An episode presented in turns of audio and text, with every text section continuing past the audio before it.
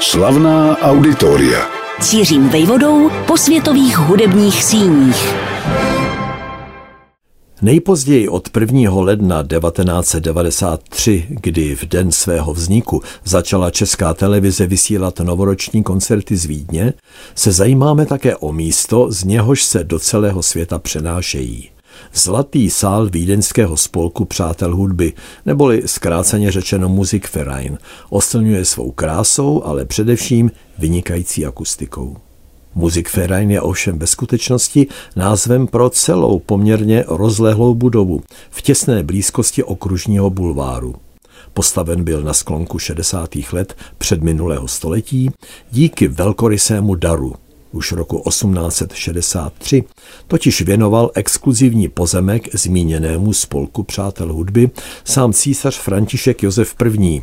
v souvislosti s tím, jak se bouraly již nepotřebné hradby kolem historického centra. Vídeňský spolek přátel hudby se totiž ve městě těšil respektu a úctě.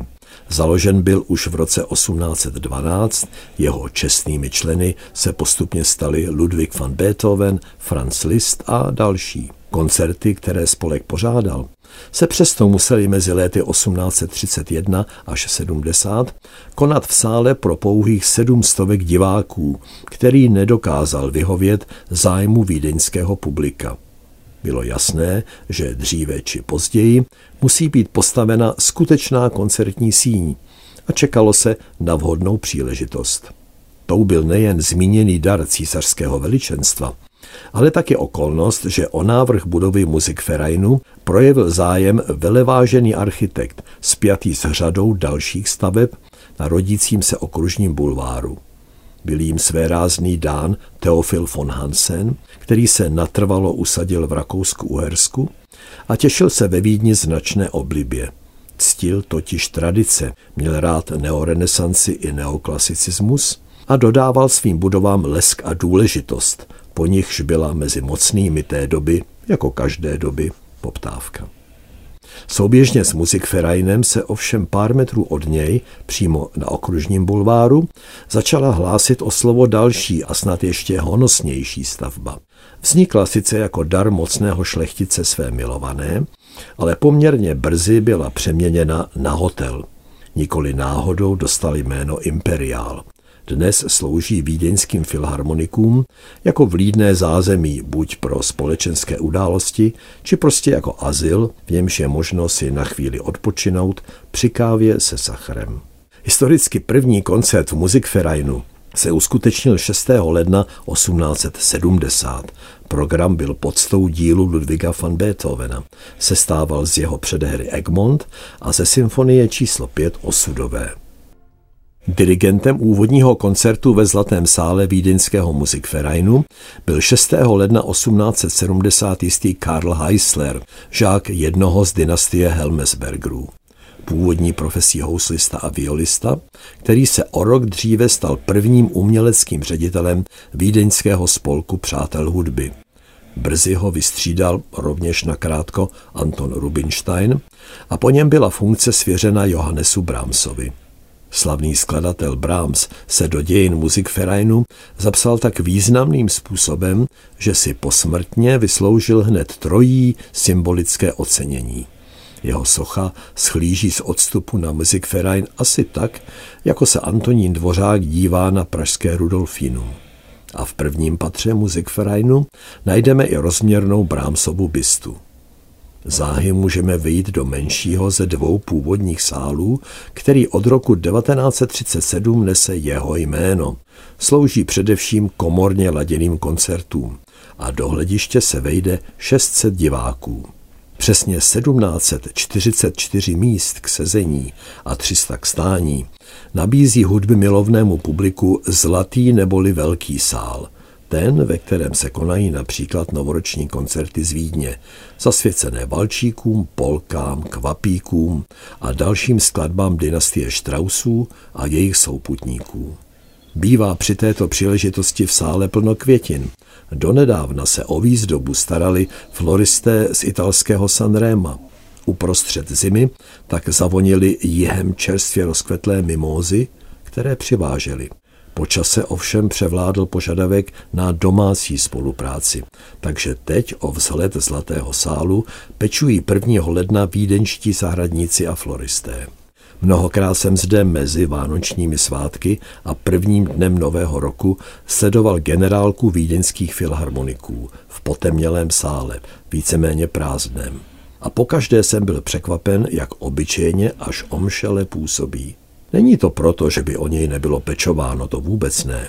Má ovšem za sebou víc než půl druhého století nepřetržité činnosti, lecos je obnošeno, ale každá oprava či nedej bože rekonstrukce musí úzkostlivě dodržovat původní vzhled i původní materiály. To proto, aby se neporušil zázrak zvaný akustické poměry.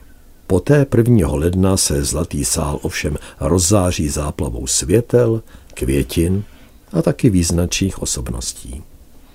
Rozměr sálu podobné události ani zdaleka nestačí a tak se už v únoru předcházejícího roku losují vstupenky online, protože zájem z celého světa přesahuje velikost hlediště stokrát. Navíc se před prvním lednem konají totožné koncerty dvakrát, 30. prosince s charitativním podtextem a na Silvestra pro místní vídeňskou smetánku. Natáčí je televize ORF pro případ, že by se pak vyskytly na 1. ledna technické obtíže a do vysílání se místo přímého přenosu musel zařadit záznam. Interiér Musikvereinu je velkolepou přehlídkou drahých materiálů od mramoru po zlato, použitých při jeho budování. Také poutí od jedné bysty slavné hudební veličiny ke druhé.